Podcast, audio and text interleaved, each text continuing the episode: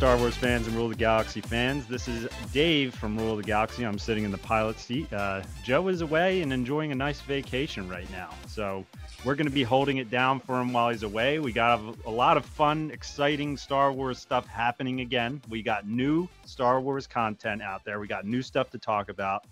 And I'm very excited about it. I'm almost even more excited that we have something to talk about, even more than the fact that I'm watching this show. So Again, this is uh, Dave, and this is episode 167 of Rule of the Galaxy podcast. And tonight I have two of our co hosts on with us tonight. I got Brent and Alfie.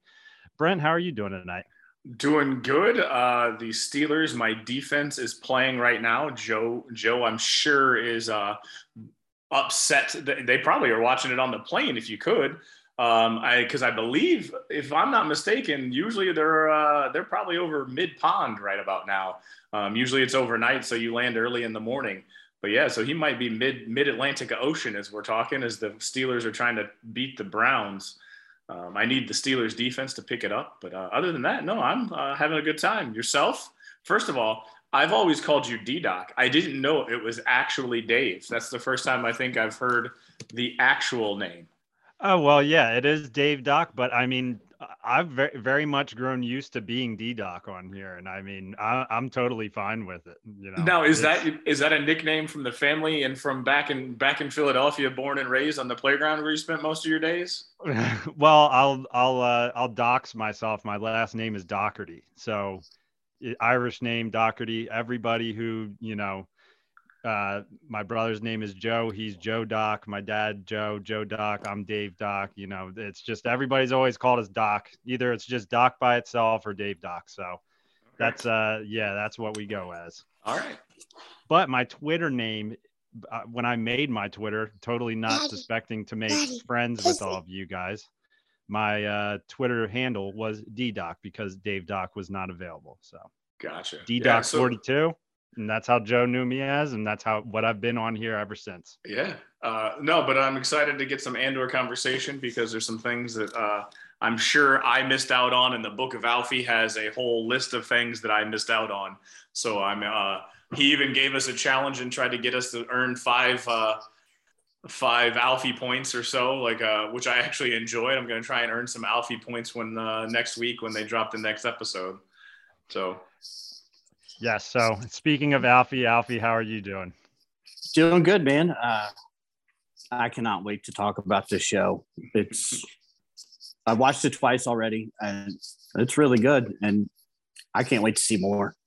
Yeah, yep, I agree. And this whole Alfie points thing, when you said five Alfie points, I'm like, we need to think of something in the show where Alfie finds something that people who are listening do not mm-hmm. know or cannot pick out, and, and they where can they earn have Alfie to, points. Exactly, where they have, where they rewatch and they can earn Alfie points. We're going to reveal tonight later what what we were going to get the five Alfie points for, which my stupid brain was almost pretty close to getting it actually. Yeah, I was surprised. Close. I mean, I there's a couple things that I have questions about, but I I mean, I don't know it well enough. I feel like like like that's the other part. Well, when I po- posed the question, I did say that it was a big continuity error. Was it an error, or does is there going to be some explanation because it just doesn't make sense? Right, so right. we'll hold off on that. We've teased that well enough, right? Like, right. let's like, let's let's start off earlier. Like, uh, what early impressions, guys? Like, what do we think? Hit it, Alfie. I want to hear your impression, your early impressions. Just first impressions. Don't Man. go into much detail. But. Right out of the gate, I, you know, I love the way this looks. I love this the big sound of it. I mean, it mm. sounded like, you know, um, you know, uh, like Doom did. You know, with that big loud sound. You know, um, it just had that look to it. It, like I said earlier, it, it had that lived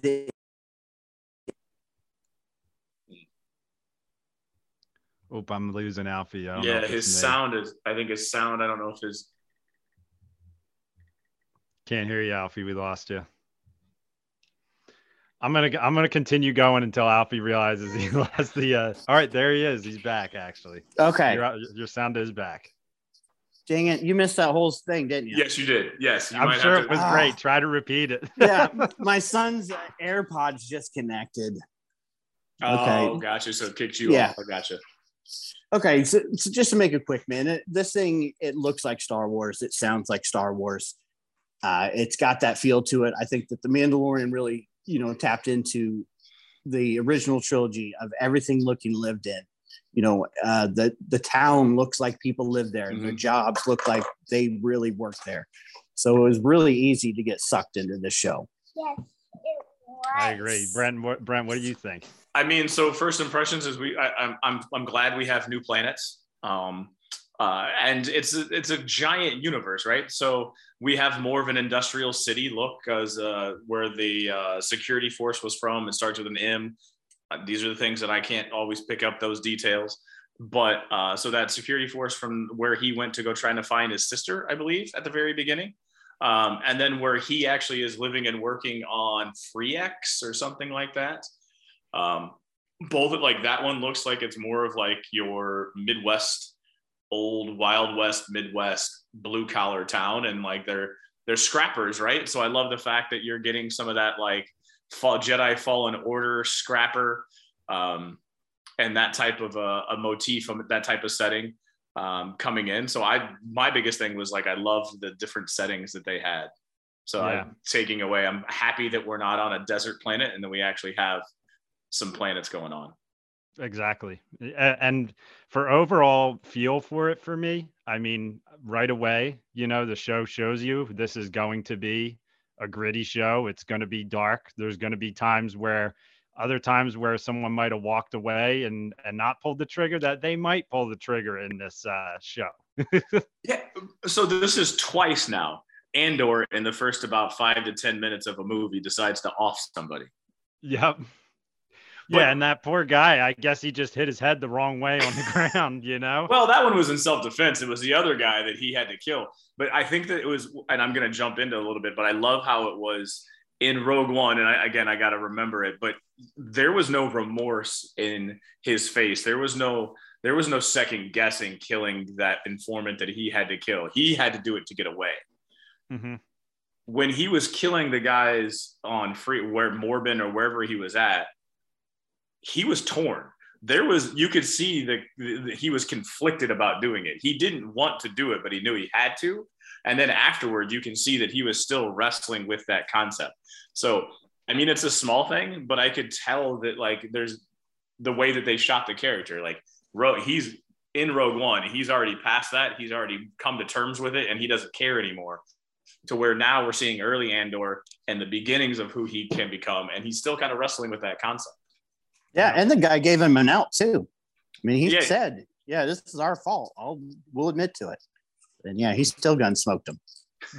yeah yeah that's why I, at that moment i was sitting there watching i'm like which way is this going to go is he Mhm. going to give this guy mercy or not bang and i'm just like all right and then it goes to that awesome scene of him running across that bridge with those lights and right away i'm just like that gave me blade runner vibes i don't know if it's just Mm. because of the lights and the alleyway that he's walking down with those windows going on and we got our first is that our first star wars brothel ever because that was No, a brothel well- am i correct I mean, you could go with uh, what's her name, Bala-Tik. Uh, not Bala-Tik. Um, uh, what's her name? The chick from uh, Flashdance.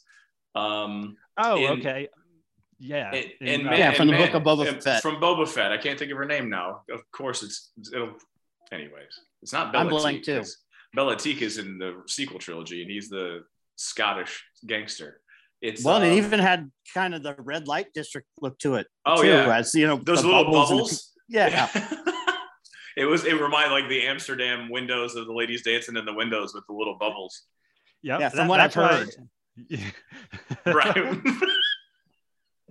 yeah, that's. I, I, at first, I was just like, "Is this a bar?" And then, like, when they started describing, like, you know, you, uh, you know, women from certain places or wherever, and I was just like, "Oh, uh, what kind of place is this?" Like, geez, all So- right, I was half expecting to see a Twi'lek. I'm not gonna lie. I thought that that lady coming out was gonna be a Twi'lek, and I was gonna go with that our standard line that you've never seen an un, uh, unattractive Twi'lek. I thought for sure it was going to be a Twi'lek coming out to talk to him. Yep. Yeah, just and in that girl's hologram. hair. That girl's hair was wild too. It gave me a little bit of a Hunger Games uh, Effie Trinket vibes. I'm so Yep, you're not off on that. Yeah. So, and that's that's when we that's when it's revealed that Andor is looking for his sister, which I guess might be a uh, storyline that pans out throughout this series. What do you guys think about that? I mean, it's your first introduction to the, the character, right? So obviously, it's interesting because I we don't know any of his backstory. So I'm excited to see where the backstory goes, and then you start to see it as the show goes on, right? You start to see the flashbacks, like or dream sequences, either way. But you start to see where he grew up. Mm-hmm. So and and this is like this is almost where i get to like jumping around and you know you guys know if you listen to rule of the galaxy we don't always go scene for scene and everything because i'm not capable of doing that for three episodes because i had a baby crying for an hour and a half before this. I wanted to prepare a bit more but i could not do that. So that leads me they talk about a mining accident that happened on that planet. And the way i took that which i don't know if i'm mistaken in thinking this was if that planet was wiped out or whatever after they had rescued Andor from that planet. And I'm like, I'm trying to understand when they talk about the mining accident, is that just the ship that crashed or is that the planet overall? That's my question.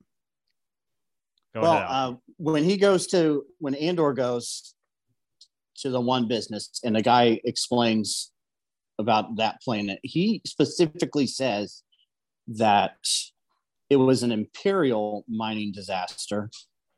Uh, the mines were destroyed and no one survived, and it's been uninhabitable since. And his flashbacks would be during the Republic Wars, days. yeah. yeah, Clone Wars are right at the end of the Clone Wars, so the Empire or Imperial facilities hadn't started yet. right. And you know, is this going to have something to? There's two things that don't really add up because it, the disaster looks like it's already happened. Um, you know, this Lord of the Flies kind of children tribe that's living on this planet are all wearing oversized clothes. Looks like things that they um, scavenged from probably this, these mines. They don't have any parents. There's no adults. So would you think that they probably died in the mining accident and they've been off on their own for a while? Um, you know, because here's another thing that doesn't really jive quite yet. In Rogue One, he says he's been in this fight since he was six years old. He looks a lot older than six years old. So would that be even further back in his past that something happened? But then that's not really the Empire still. That's the Republic if you're going back even further. So you're taking it as the you're taking it as the mining happened prior, and these guys are the these kids are alive. I totally Right. looked at it as this was their civilization. I totally looked at. Um, I didn't look at the mining disaster. I would because in my brain because I saw the ship go down um, from my playing my tabletop board games. The, the Armada they brought out a Pelta, so I knew that that was a Republic Pelta that was going down because it had that distinct body shape. Um, and so I was in that mindset that, like, when they're talking about it was an imperial disaster that had happened after Andor left that planet. So I Mhm. didn't like, and I just thought that this was this was the indigenous race. This was the the species that was living in that area. So just like the Aqualish Well- live, the Aqualish live on the planet in the water. The all da da da da da. Right. Like so. That I was just thinking that this was the indigenous species and they'd never seen this tech, type of technology before as it was coming. However, when they go to find the wreck, there's a giant strip mine that they walk out, and you Cassian, they, the shot is like from his head, but you can see the strip mine off in the background. So right. And you can see where one side of that strip mine has been destroyed. okay. okay, So it looks like either they, there was an explosion or something, and one like one side of that whole mine has caved in. And then the children's clothes look like there were two children, I think, that looked like they were wearing flight suits. You know, Cassian's shoes were too big; they were stuffed full of rags. Uh, their their house that you can kind of see or their shelter looked like it was pieced together from pieces of steel that was tied together. And like i said there's no adults so it gave me the sense that they've been on their own for quite a while. Why Mm-hmm. whatever disaster happened only killed the adults and no one else came to find out about it. And I Um, just took that older one, like the leader female that was telling people to stop, and the one that was yelling, like, and it could have been like that might have been what she was waving, "Save me, save us!" Right? Like she had that telltale, like where they're speaking a language we don't know, but they were waving like over here, like uh, Mhm. C-3PO over here, and the other one, the older one.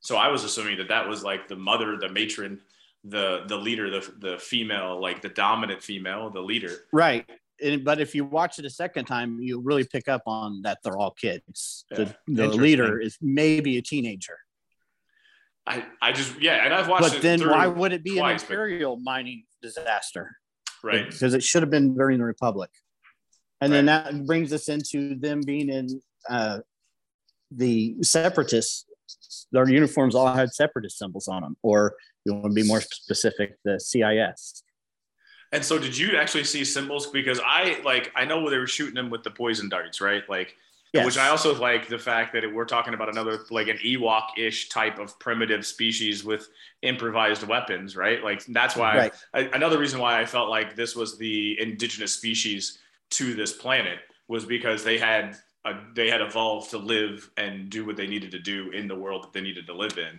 So they were shooting them with blow darts, but I didn't pick up on anything that would read as CIS. So help me out. Like, what was it? that every read single CIS? person that was on that ship had was wearing a white uniform with the cis symbol on it and even ones that they showed in different positions there was the symbol on like their uh, utility belts Okay, interesting. And just for those of you who know, this is where we got into the five Alfie points that we would have been rewarded if we noticed this. Right. This is what Alfie was talking about. I think you can. I'd have to go back and watch each one. I know in at least two episodes you can see the symbol. I think it may even be been in the first one, but I'm not 100 percent sure. However, in the third one, when uh, they're discussing in the ship, when is it Maarva? I don't know the names, name- but yeah, the, the one Yeah. that's stolen, the the female, Yeah, his mom, the basically. mother. Yeah. Uh, she says that there's a republic, or the, the droid warns that there's a republic frigate on the way, Right. and that she says that they've killed a, a republic officer Mhm. and that the republic would take uh, would kill them all for doing that but if they all have separatist symbols on them why would she refer to them as republic And so my com- my comment back to you, right? So this is what we talked about earlier on, is and I told you, and this is where I brought up, it's distinctly a Pelta. It like I've looked at these ships. The sh- the outline of that ship is a Republic ship. It is pre-imperial Republic, or it could be in like it's right there. Hmm. right but if you shot down a blockade runner and you went inside and it was full of stormtroopers you wouldn't necessarily say that they're rebels But if you're the one that shot it down, because you didn't know what was inside of it, and you don't know what the like if so, my thinking is that she's part of the group that shot it down. Her and her and homeboy that came on to pillage the uh, power coils were were part of the group that shot down that Pelta, thinking that it was a Republic Pelta. And I don't think that they are inhabitants of that planet because one, they wanted to get the heck off the planet as quick as possible. And two, they were speaking basic English. They were not speaking whatever language that the, the kids were speaking. hmm Yeah, and that's why I was, I, I couldn't help but to think to myself in that situation too, like, was Cassian actually in danger? Because that's that's what I started to relate uh, to whatever disaster they might have been talking about was that they got um, Cassian off of that planet, and afterwards the disaster happened because they showed up and saw that this tribe, you know, killed this officer and they took them out or whatever, you know, because she made it out to sound like these guys are toast once people figure out what happens here So the only the only thing that makes me think is we're talking about it happening when Alfie says that it happened, and it probably it, we don't know yet, right? It hasn't actually happened. This is all speculation. But the reason why it might have happened before is because the the Republic slash separatist officer that they uh, poison darted was wearing gas masks, and the other lady and uh, so Cassian's mom who stole him, kidnapper, and the guy that was with her they were wearing gas masks as well. Like so they came onto this planet thinking that it was in a a state where they needed some sort of gas mask to survive. Well, when you see the ship coming through the atmosphere, it's on fire, and then there's the secondary explosion, and the yellow gas comes out. When the ship is opened, yellow gas comes out. Everyone that's dead on board the ship is covered in something yellow. And when the little droid comes in, he says that the toxins have dissipated. So I'm almost wondering if this, if, because timeline wise, this would be the start of the Clone Wars. So if there's some knowledge that she has that these are actually people from the Republic, we're off in the outer rims where certain people like to do nefarious things, right? could this been a setup by an officer or someone that we're familiar with that actually really likes to do this as Tarkin? That this was like his mo. Let me uh, stage a disaster and blame it on someone else. Mm. So could this have been a early, you know, Republic attempt to show the separatists as being evil? Hey, we're gonna crash land this ship full of poisonous gas that's going to kill everyone on this planet and nobody will like the separatists after that.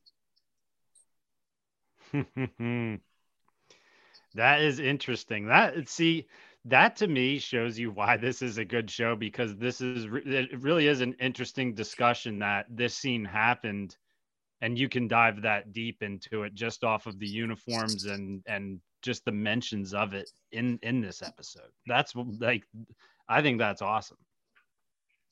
Yeah, it definitely seems like there's going to be something more to this story because it it's just not adding up what the people in the show are saying.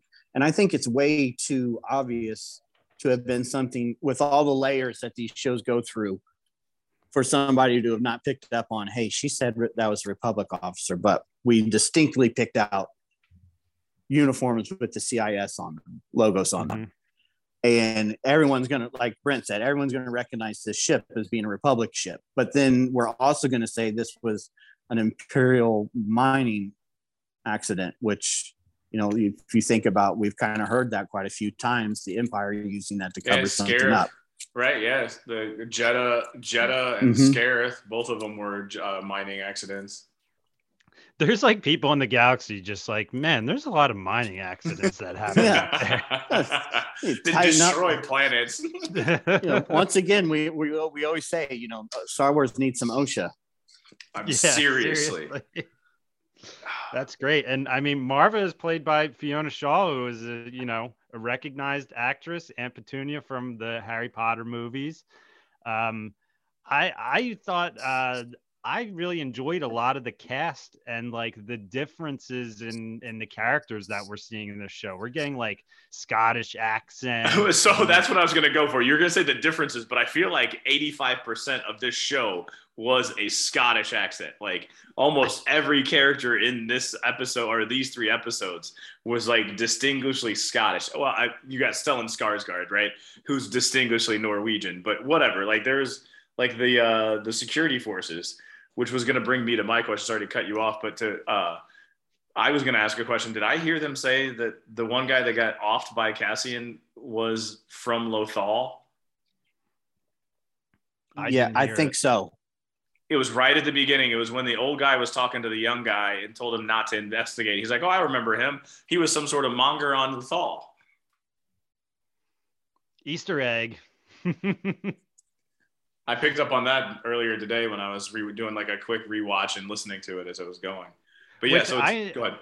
I, I enjoyed that mustached character too. You know, I enjoyed him for the short amount of time that he was in it because it kind of showed you wherever these you know, what what are they? Are they like a volunteer force for the Empire They're or like something? Contractors, like a subcontracting, you know, uh, keep the peace kind of. I think they're just the peace because I think there's just the police force for that planet.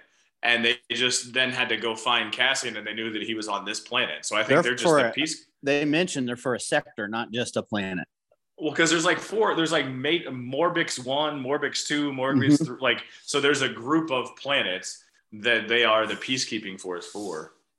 Yeah, and I enjoyed their ship. I thought their ship was pretty darn cool. I mean, Those look like Yeah. LAATs, didn't they? Like to me, they reminded me of LAATs. Now they didn't Yeah. open up on the side; they opened up out of the back, but they had a very, very similar resemblance to LAATs. And isn't it just one ongoing thing that is just I, I love that drop ships always lose their lighting when they're going through the atmosphere. it doesn't matter the movie.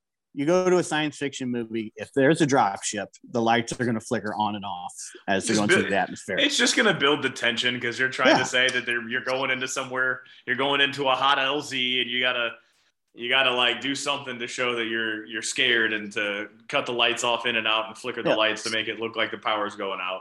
You know, this is the technology they've developed technology to be able to go in and out of the atmosphere without worry of burning up at any speed, at any angle, but the lights still flicker. I love it. Yep, even even in the future in Force Awakens, they still have not figured it out. Oh, that, that that was probably the biggest one, right? When they when Finn like that was kind of like the awakening of Finn. Uh, with the lights going on and off. Yeah, someone's like, we can make freaking laser swords, guys. Can we get rid of these like uh, fluorescent light bulbs we're using in these ships and figure something out? Have we not developed some kind of LED technology yet here in Star Wars? Can can we talk about the most obvious callback to a Disney era movie? When the red tin can was going through the junkyard, did anyone else think of WALL-E? WALL-E. I'll go even further back in Disney. Oh, than WALL-E. oh. Are you gonna go to the black hole? Because he looks Yes. like one of the look, he yeah, looks like, one of the black hole. Yeah, I'll give you a cross between Bob and the Black uh, uh, WALL-E. And if you want to go even further, there's another one called Space Camp, and there was Max in space. Yes. Um, I don't, I can't remember the name of it, but it's kind of in that same world, right? But no, he does look a lot like Bob from the Black Hole. But I got like just wheeling through that trash heap, just that junkyard was just like, are you kidding me? How like it just was like the opening sequence of WALL-E. hmm And I have a I have a hot take on him, uh, which I have not read anything online, fan theories, anything. But after watching these three episodes, I'm just like, that droid is K-2SO. He is going to something is going to be going down where that droid can't I like it. can't function, and I think he's going to pull his memory chip and put it into K-2SO, and I think No. that's what it's going to be.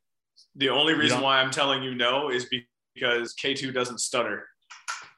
I know, but I was wondering if that's because if that's because he's having issue with keeping, you know, he's got his batteries, I guess, are wearing out. No. You I really So, like it. I really like him. Yeah, I, I, I want to see more of the red droid. Uh, Yeah. I, I like that he's always mentioning his power level. So right. you, your, you do you, get are that you recharging? that, right. yeah, he's not long for this world. He's seen yeah. some things. Yeah, because he had a fresh paint job when you know when they showed up to to rescue Andor. So you know, obviously he's got some years on him. So that's what I was watching. I'm just like, all right, this is going to be my, you know, hot take fan theory that he is going to pull some kind of memory chip from him and throw that into K2. He's going to like be bailing out and something's going to be going down and he's going to pull his little memory out and that droid is going to protect Cassian Andor for the rest of his life. We'll see. I mean, I can see, I can see, I'd love to see that. That's a great idea. That would be fantastic if that happens. But that, that I, I, don't, don't, don't, don't, don't think that's going to happen. Uh, so here's one thing before we get into Alfie's string of uh, Easter eggs for this. I have a question, and it kind of is kind of what I feel is a theme that I've that I picked up from this episode that runs through a lot of Star Wars. And my question is, do you think ambition is a bad thing? Isn't it funny that the bad guys are always shown to have ambition? That's exactly so. I, what I'm getting at is like that the the guy who was the underling, the the old guy told him not to, and he's like, "By God, I'm gonna do it. I'm gonna have the. I'm gonna I'm gonna get this guy." Right, and he keeps driving to get the guy, and he's he's got ambition, right? So like it's that it's that ambition or that drive to get better or to get to uh, get over on someone. And then I, as I was thinking about it, I was like, well, that was Anakin's flaw as well. Anakin right. had so much ambition. He wanted he wanted so much more for himself. He he didn't understand why he it was just that it drive and that ambition. And it seems like and, I could go through two or three others and just name like ambition seems to be like this like fatal flaw in the Star Wars world. Especially when you know ambition is always uh, synonymous in Star Wars with the bad guys, especially the Empire. And they they always tend to start out like this guy with good intentions. He wants to follow the rules and get justice for these two guys. And what the old man was trying to warn him, what he couldn't flat out say, and this guy couldn't pick up on it, was we don't want to invite the Empire here. Mm-hmm. Because he's the empire is eventually going to show up and he's going to climb the ranks until you see what the empire actually is and, he, and just like let's say like agent Kallus he's going to reach a point to where he no longer wants any of it. He would rather be on the other side. He sees why the good guys are fighting. So I, I would totally agree with you. I think you know that was the downfall of Krennic throughout the right. movie. You know, right. uh, Krennic was the anti-Tarkin. I'm going to go through the right channels to move my way up, going through, you know, research and development, making a great project where Tarkin was like, I'm just going to take the power for myself and no one's going to stop me. And if you go to Empire Strikes Back, isn't it Piett or whatever who came out of hyperspace? He was a little too aggressive with the way that he came out of Admiral hyperspace. Ozzel. Ozzel, okay. Yeah. But so yeah, like I mean, there's just there there are instances of where these they like they're they're oh, what's the one? Good, our first catch of the day. Right. Right? And that that that'll start that that uh, uh god i can't think the name of it up but it goes down right away. It was the first yeah. one to take the ion uh, shots. Rebels when they had the the rebels blockaded on the planet and Thrawn said don't engage in the one you know had to go after him and ruined it all Yep. And I'm I'm looking on IMDb and I see that this guy's name, if I'm not mistaken, I'm just going off the actor's photo that his name is Syril Karn. Syril Karn is the uh, name of our um of our Taylor Snoop man. yeah. Did you notice that that they asked him, uh, did you did you modify your uh, suit at all? And he's just like, I just had it, uh, yeah, I had it hemmed in a little bit. It, it did look a little bit tighter than everybody else's. I mean, his hair was a little bit more proper than everybody else's, you know. But I like how he like took credit for what the other guys did, right? So like the uh, the Scottish guy was the take charge. We're gonna do it, and he was like, oh, "Okay, okay, yeah, yeah, you do that, you do that." But he just yep. wants to make sure he's there to try to take credit for it. How about how about the speech on their ship before they were about to enter the planet? Oh yeah, that was uh, very uplifting. You know, when, right. He needs like to just, work on that just a little bit. Right. But like you can tell that he wants to be that guy to give those speeches though, but it's like he has no idea what he's doing and he's too young, but he's he's young and ambitious. I mean, he is just like Anakin, like, and that that was what started to hit me was trying to think of all the other ambitious people that is kind of synonymous in the in the Star Wars world with um, that I just took away from it. It was just interesting. I was like, huh, ambition seems to be the downfall. Yeah, I mean, he technically is, you know, if if if you want to look at it in a completely neutral, objective way, you know, he technically is saying, you know, well, we had two guys who were just killed. We should look into this, even though what they were doing was technically wrong. You know, Shady. I mean, they were going to they were going to shake shake Cassian down. I mean, I thought we were going to get a fight there. I didn't think it was going to be a double a double homicide if you technically look at it, you know. But I mean, I don't know. I mean, he's just uh, doing his job. But I mean, you had the Scottish guy just like, all right, men, you know, we're gonna go, we're gonna go do this, we're gonna do, go do that, and they're just like, you can tell they're like, yeah, all right, that sounds good, we're on board with you, man. And then this guy comes up and he's just like, uh, all, all right, guys, um, there's no other group of guys I'd rather be here with. And they're just like, you can tell, you know, they start kind of shuffling around, it, scratching their, you know, they're just like, well, who the hell is this guy? I thought he was going to start off weak and then go to some kind of like demented speech, actually. Mm, But nope, mhm. he just, uh, he like just a General flopped. Hux, like the General Hux. Today is the first day of the new order. Mm-hmm. I thought he was going to build it up. I thought he was going to start off nervous and build it up, but obviously this guy is he's a bit of a Out of his weirdo. league. He's out of his league. It's really what he is. Mm-hmm. But And he's I got think it he's got shows. he's giving me some psycho vibes because when Okay. when they set up that uh when they set up that dummy ship and he sat there staring at it for a while, it was giving me vibes like who like who are you to think you can do this to me? I'm about to go crazy on your ass basically. Like that look in his eyes, he seems like something snapped during that moment because they had to be like, "Yo dude, uh, let's go," you know, but he was just like I don't know if that was shell shock or if it was something turning inside of him. We'll we'll find out. I would say a little bit of both because you know, leading up to that scene, all the stuff with this security uh, company, you can tell this is the first time they've ever really dealt with anything. The air traffic control guy, he didn't want to look for the ship. You know, they were eating blue noodles. You know, uh, not really sure what to do with the APBs or you know to find out more information. Once they read off, found out who Cassian was and read off his rap sheet, you know, the woman's like, "Ah, he's on this planet. You don't, you don't really want to go there. You got their own way of doing things."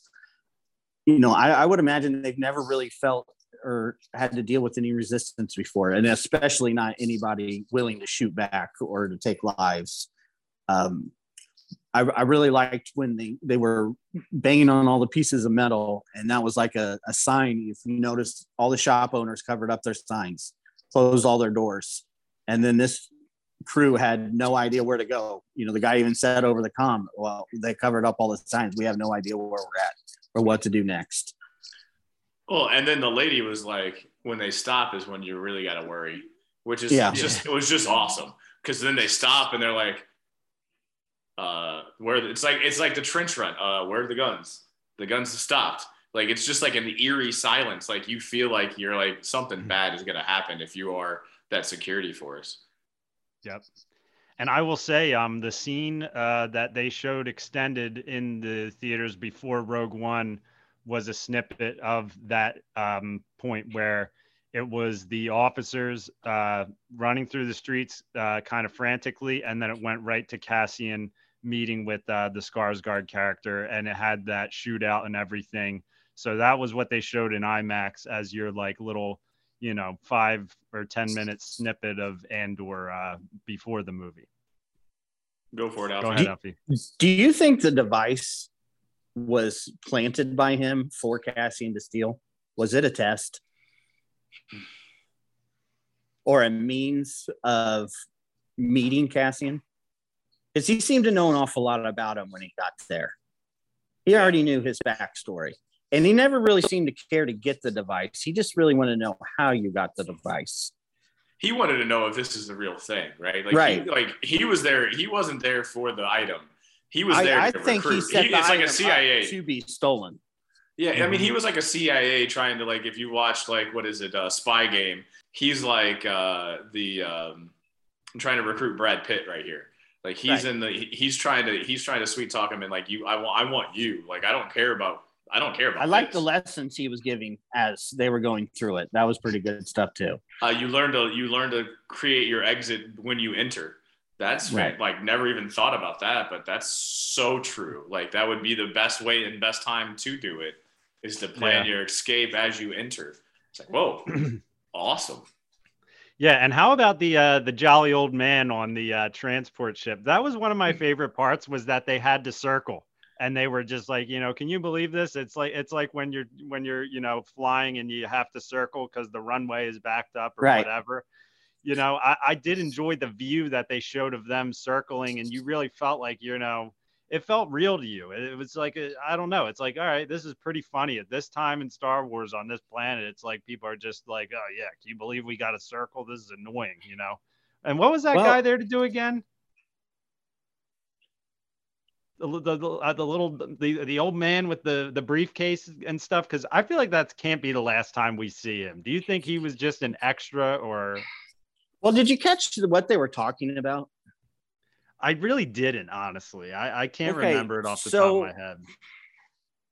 You know, I, I hate that I get this way about stuff. I really do, and I apologize. But the, he's basically talking about if you listen, the taste of blood in your mouth is what he's talking about. You know, he's saying it's because of the planet is rust, and you get that taste of iron in your mouth. And he said he was talking about how, you know, when he first got here, it took weeks. He could still taste it, and now it's like nothing. So, in a sense, I got the impression of this was more of a little, you know, this is Cassian killing somebody. And the first few episodes, he's Oh. trying to cover his tracks, right? And make sure he has a story to where when we see Cassian again in Rogue One, you know, he gun smokes the the guy taste. from behind and gets it out of there because it doesn't bother him anymore. Yeah, because he's already got the taste. He like he already Right. had. He's already like he's had his first taste of blood because of this Right. what he did. Now he now okay. Uh, do you think and and now I'm going back to that. Do you think that those were Cassian's first kills? Because uh, I was I was thinking to myself like obviously he's trying to cover his tracks and everything, but then at the I, same I wouldn't I'm think like it was his first kills, but I think it's his I first would, cold blooded kills.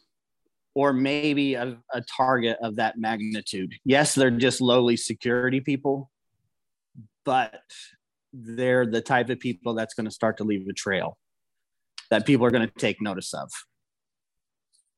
I would think that based upon the kidnapper, his mom or the mother figure, I would have feel like he's probably done some some killing before, but in his mind, he's always doing it to complete the mission. Whereas this one, he was it seemed like he was off on his own and he was gonna he was sticking his neck out there to try to find Right. his sister because he heard his sister was there. So this is like the first time that he went out on his own, got caught because he's doing something that he shouldn't have been doing and didn't do it right got caught and then he had to cover his tracks so that's why he was wrestling with what's going on Mhm. that's just kind of the my read on it Yep.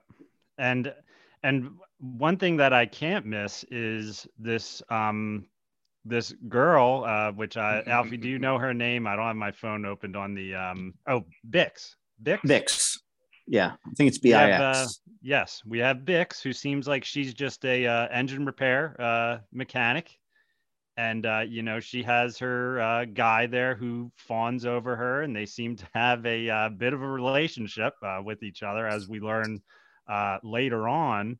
And he's the whole reason why everybody knows who Cassian Andor is. I mean, what do you guys think of? Uh, what do you guys think of her character?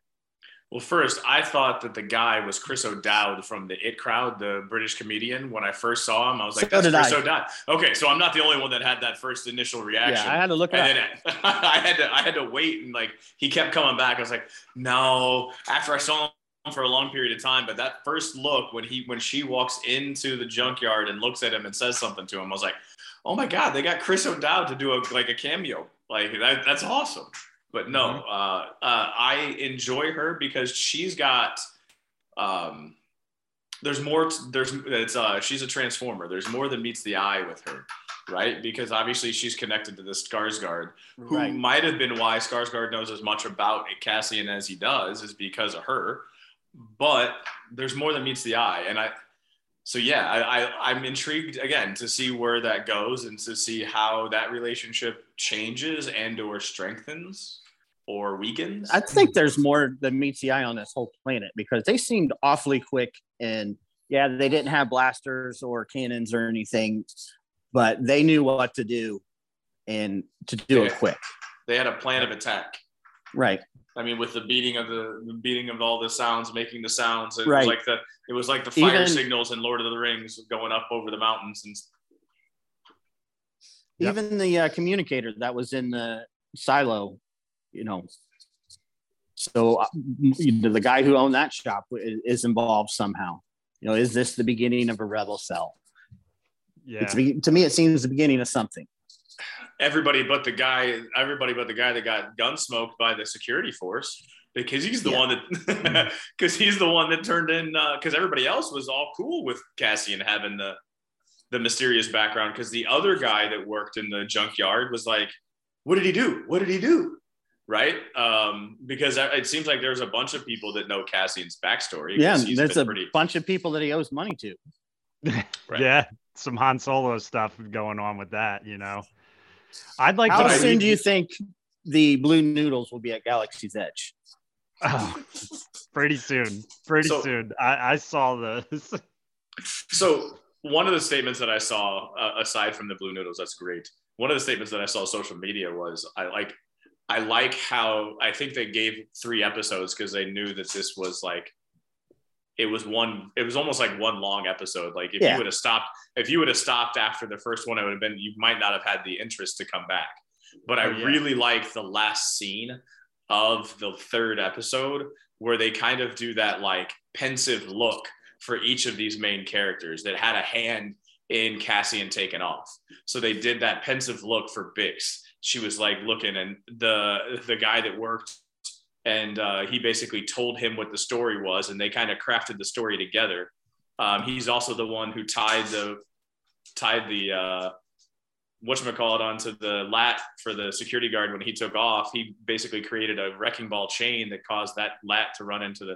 So he was sitting there and like, oh shit, like we we're in it now, right? It's like it, everybody had that look of like, okay, we're in this now, and it again, it's the starting of some kind of cell. Like the reason why I like Rebels and the reason why I feel like I'm gonna like this is because there's different cells and they are created different ways. Like here's another set, here's another like family possibly that's getting built to try to overthrow the oppressors or push back the oppressors and just leave us alone and let us do what we want to do.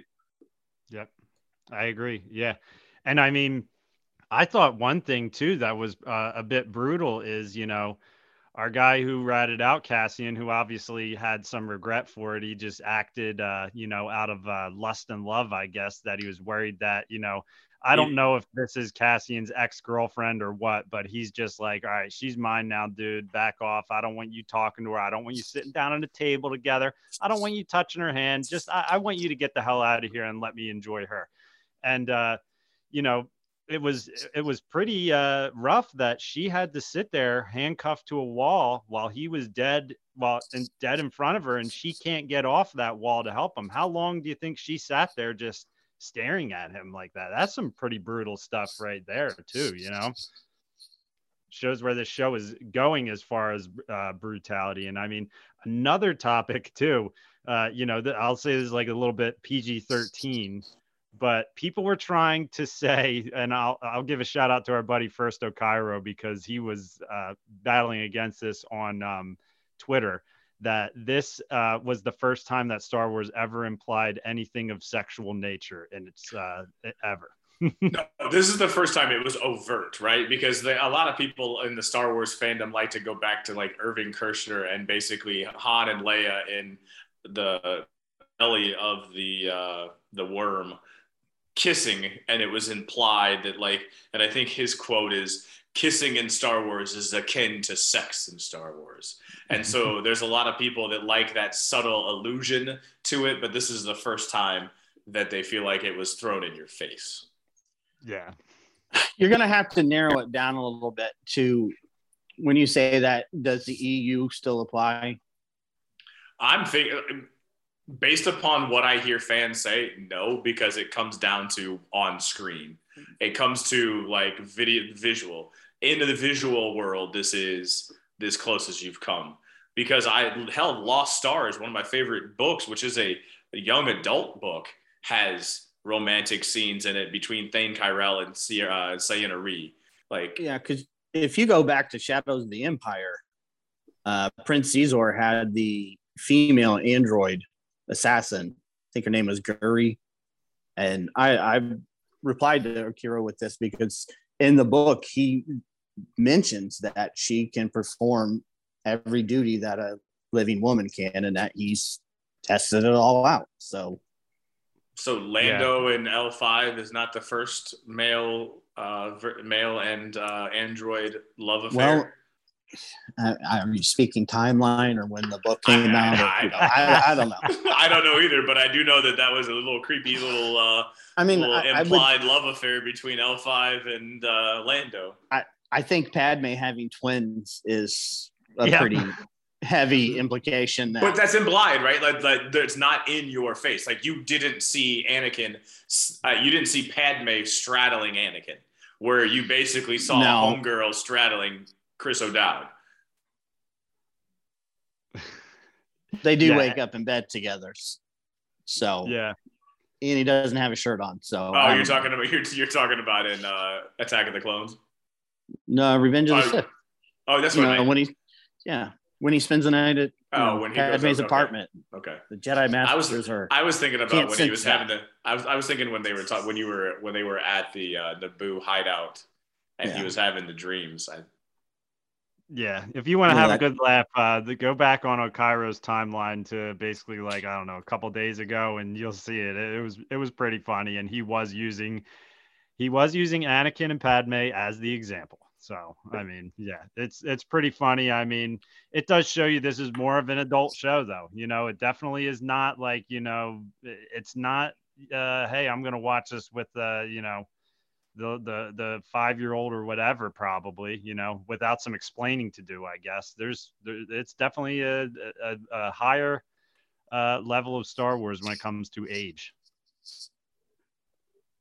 so so Anything I want to know uh, Alfie. Yeah. So I want Alfie. You have your list. Hit us with some Easter eggs. There's one that I'm I saw. Uh, there's one There's I'm not one that gonna I saw that we haven't talked about. Okay, but I, I hate that. I That- think like that's I'm- a pet peeve of mine. Well, because we, we're we're starting up this point system, and this Oh, is a very obscure one, and I'll get to it in a second. I don't think I'm going to spoil it. I want to see if somebody else can figure this out. Okay, I'm gonna Uh, throw one I'll out just- at you. Was that the same ahead. kind of ship as Solo from Solo, from uh, that came in flying in right at the beginning on the Cassian's mine, like a junkyard planet? It looked like the same ship that that little like I'm gonna call him Raccoon from like Marvel, the guy, the little guy. He was flying that kind of like um, freighter type ship that was picking stuff up when they were stealing the coaxium. Did The- you know, do you know what I'm talking about? It was the ship that's kind of got like the square. I don't know. I don't know the name of the damn ship, but it looks like a square, and it looked like flying in in this end in this series. There was a ship from Solo. If you're thinking of the AT hauler, it may I think been. that'd be. I think that's what I was thinking of. I kind I noticed that one, but I couldn't get a real clear shot and compare it to something. But um, I have to look at it again. You got one I didn't see. I just looked like the same thing from Solo. Like again, it may be slightly different, but it looked like it was So reminiscent of that Solo ship. Uh, real quick, when they were on the bus there, and you, we were talking about them having the conversation of the taste of iron in their mouths. Did you notice that they were the Pisana aliens sitting behind them from the Rise of Skywalker? Uh, let's see here. Um, when they were in the shipyard, he mentioned Chob. He said something about uh, he used Chob as an expletive kind of and that- that comes from heir to the jedi which chob's knob is a star wars curse word Curse word. yes um the shipyard too let, let's we'll just focus on that i don't want to go th- take up too much time but you know if you looked obviously there's a y-wing Yeah, it, his ship when he flew out at the very beginning looked like a modified Y-wing. Um, when he was, was flying cool. from the planet back to his home planet, it looked like it was like a, it was modified. It looked like a Y-wing, but the the head of it looked like it was fatter and shorter. yeah and, it, was, and- it was still this his uh, adopted mother's ship okay. from the beginning there was also a vcx you know the ghost was sitting there yeah i thought i saw that as well I So the thought it ghost a- was in there. I didn't see that. yep well Was i it- mean it's oh, just the- the model the- right, th- that type of ship, not the Yeah. ghost. Right. uh, the same ship as Ochi's from the Rise of the Skywalker was sitting there. Um, I can't. I, I'm using my phone, so I can't look at my notes that I I have of these. The shuttle from Batuu, Batuu was sitting in the lot too. Um, and then what looked to be like uh, it matched early concept art for the U-wing was sitting there, and for the Razor Crest. So it looked like Skarsgård landed in a U-wing in a rocky area, and they took off in a completely different ship in a forested area. Am I the only one that caught that? I think it. I have to go back and look. His his ship really changes. It, it- the- Yes. it, it really folds in when it lands, which uh, it's funny because all this ship talk. I mean, I'm watching the show just like Lego is going to have a freaking field day. with this Yeah. show, you know. Um, but More you know money. what's fu- you know what's funny to me is um I feel like Skarsgård ship. I don't know. I don't know if what I watched was a clip from the ILM documentary, and we will go back to Alfie's Easter eggs, but um it looks like the early concept art of when they were trying to figure out the Millennium Falcon because they did not want to Right. have the cockpit in the middle of it. They wanted it to be like a flying saucer style, but I then they're like, yeah, they were like, we can't have the cockpit in the middle. Like, we this needs to be different. Let's move it off to the side a little bit and stuff. And I'm like, man, I, I know I saw the concept art of the Falcon, and it kind of reminds me of it a bit. It's almost like a mix of like the Falcon and a Tie Fighter put together. But yeah, I mean that ship is awesome, and yeah, I'm I'm ready for you to come out with it, Lego. I'll I'll probably be buying it. Probably. Probably. Rogue One, Rogue One took the most money out of my pocket as far as Legos go. I, I have all my books still, and I was recently looking for one because I'm going to be rebuilding something that broke, and I I save all the instruction books, and it's like I scroll through there, and that Rogue One logo on all those books is in there a lot. So, all right, Alfie, do you got more? Uh, Okay, more eggs I got. here? Well, I, th- I feel like we're long on time here, so I'm just going to wrap it up with. There is a character that Joseph and I talk a lot about wanting to see in live action, and it's not Mara Jade because we always talk about her too. There's a second character. So, one, you're going to have to figure out who that character is, and if you listen to the show enough and you talk to us, Joseph and I enough, you know who that character is. Uh, very popular character in the 90s appeared in lots of different forms of Star Wars. Uh, I'm not going to say which because they'll give it away too much. But there is a connection from that character to Cassian Andor, and you see it multiple times through these first three episodes. And it is not really that, uh, it is very noticeable. In fact, um, there is a characteristic to what this uh, is that is once you see it and you know it there's no denying that that came from this character All right. So what? Ten Alfie points if you can tweet at us or hit us on a TikTok with your, your TikTok at i'm Rule the going Galaxy to i'm going podcast. to say um yeah you'll get some serious alfie points and i know we can't do it right now because joe is out of the country but we may let, let's make this a prize pack Yeah, I Yeah. got a box of uh, I got a box of uh, t-shirts here actually, where I planned to use these as giveaways. So if you hear this and you hit it, I have a Rule of the Galaxy podcast uh, box of t-shirts. You'll tell us your size if you hit this first, and we'll get throw a couple stickers in there. Okay, too. so just to clear it up, there's a character that Joseph and I love and want to see in live action. And we talked about this character appearing in The Mandalorian season two. and quite a it's bit. not Mara Jade. It's not Mara Jade. Just making sure I make that clear for the listeners. It's not Mara Jade. And there is a item that is specific to this one character. I'm just going to say an item because any more makes it too easy. man, and that item is specific to Cassian Andor in the first three episodes of this series, and will be, I would imagine, for quite a bit throughout the series. Oh, I think I know what it is now. I'm not saying anything, but I think I know what it is. I don't, But- and my brain is scrambling. You may know what it is, but that's only one part of the question. Who who does it tie to? Yeah, I think I, I think I, I, I think I have an answer. We'll talk when we get off air to make sure. Okay. Because I, I want to try All to earn Alfie points, but I'm not going to take anything from the listeners.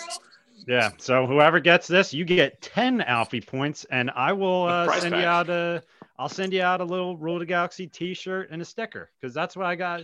I, I told Joe when I got this box of T-shirts, I said I'm just going to use this to do some giveaways and have some fun with our fans. So, you know, they're nice T-shirts. I mean, I'm wearing the hoodie right now. I love the freaking hoodie. I don't like I it just because it's our podcast. I like it because it's a damn good hoodie. You know, it is a good hoodie. yeah, I- I've seen some of our I'm- followers and friends on Twitter wearing them, and they're just like, "I love this hoodie." You know, they wear it around, so it's cool. I love the Alfie points idea. That that that just made my heart happy. So Yeah. all right, You, you uh, know so, that uh, uh, you know I'm not getting any Alfie points when I couldn't uh, remember what uh, what the Bothans were. So I, I'm never gonna win is- any freaking. Uh, Alfie you're points. fine on that. You're fine on that. And it's uh, Garsa. It's it's Garsa Whip, by the way. It, There it it is. came to me. Garsa Whip. Uh, And who's yep. the actress again? Who? Uh, from, uh, from Jessica Flashdance? Biel. Je- uh, Jessica. is it Jennifer Jessica Biel? Biel. Jennifer Biel. Jessica Jennifer Biel is a different one. Yeah, she's married to Justin Timberlake. So, so there's one thing I wanted to touch on with you guys that I don't want to forget, and it really stood out to me in this show, and it's an overall feel thing: the soundtrack. How about with the fact that we got Cassian Andor walking through that scrapyard with a heavy metal drum uh, soundtrack playing? I gotta say, I've enjoyed the soundtrack for this show. It's a bit different. I can tell they're going a different direction than regular Star Wars like I always tie in the intro and the soundtrack together. I really enjoy the intro of it just doing Mhm. that Andor shift to the rebel sign, and I really enjoy the soundtrack. What do you guys think about it? Have you noticed that the intro changes every episode? No, I have not. Not just the music either, but the actual logo has changed. Oh, the, logo episode. looks different. Okay. Yeah. It's No, subtle. I, will be honest. I'm not paying attention when the logo comes on. Are you talking about like the Star Wars, like the gold pictures that they do, and or are you talking about actually Andor? the actual the- Andor and Okay. the intro music has been different. because I like the fact that they I like their intro with like the gold like I don't know idols I guess for Mhm. lack of a better term that they do in shadow Mhm. like and and they change them too right like they'll change them based upon uh the time frame and who's who you're going to see and what you're going to see so I do like that And uh, one one other point, which I'm sorry, guys, I'm going to go here, but do you think at any point while uh, the people on Kenobi were mixing up their cuts, they saw a clip of this show and said, "Holy crap! The the picture on that looks uh, insane! like, oh my god, that's like some next level cinematography compared to what we're doing." no I hate to be that guy, and I'm just going to say it. You know, because you said it, I'm going to say it. Watching this series and looking at how detailed it is, and just how amazing it looks, it sounds, the dialogue. How could you not do something like this for your legacy characters that you're making series for? Yep. I mean, like just, this does not look like a set. It looks like you know that lived in world. Yep. It looks like Star Wars, I'm just going to and say that's not to knock any of the other series because I enjoyed them, but this has it's raised the bar. I'm just gonna say that they thought that they were doing exactly what like so when you say did they look at the cuts, they thought they were making the best product that they could possibly make. I, I, everyone they don't go into this thinking they're not making their best product. So when they look at like the Obi-Wan people looked at Obi-Wan, they thought this is the best damn show that we can put out there. And how the fans receive it is how the fans receive it because that's the nature of art. But Mhm. no, so like when they're looking at it, I mean, they might look at it and be like, okay, we could have done this different. We could have done that different.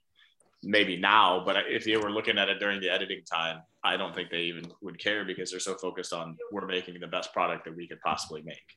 Yeah. And I, I like, d- don't get me wrong. It's like, I, I know what it's like to be someone who, you know, works uh, with your hands and has to do something. And I know there's people out there who can definitely do it better than me. And like I put it out there on the internet and I get critiqued on stuff. And there's things that definitely bother me sometimes, you know, where like if I'm posting a video of me soldering or whatever, I'll get someone who might tell me that I didn't do as good of a job as they could have done or whatever. And like at the same time, I understand that though, because I'm putting it out there. And I mean, I don't know. To me, it's like this is paying attention to small details. A ship landing looks very real to me. Like, eh, you know, I, I can't get past when the Inquisitor's ship landed in Kenobi, how CGI'd and video gameish it looked. Like it just didn't look like a real ship to me. I'm just like, all right, you know, that looks like something from an Xbox game, but all right, maybe maybe I'm too picky. I, I can't seem to let this stuff go. It's my fault, you know. Uh, and and if you love Kenobi, I'm glad you do. I don't hate Kenobi. I enjoyed Kenobi, but as far as like productions level go, exactly what Alfie said. It's legacy characters. I can't believe it, but it, it, hey, Cassian Andor is a legacy character now.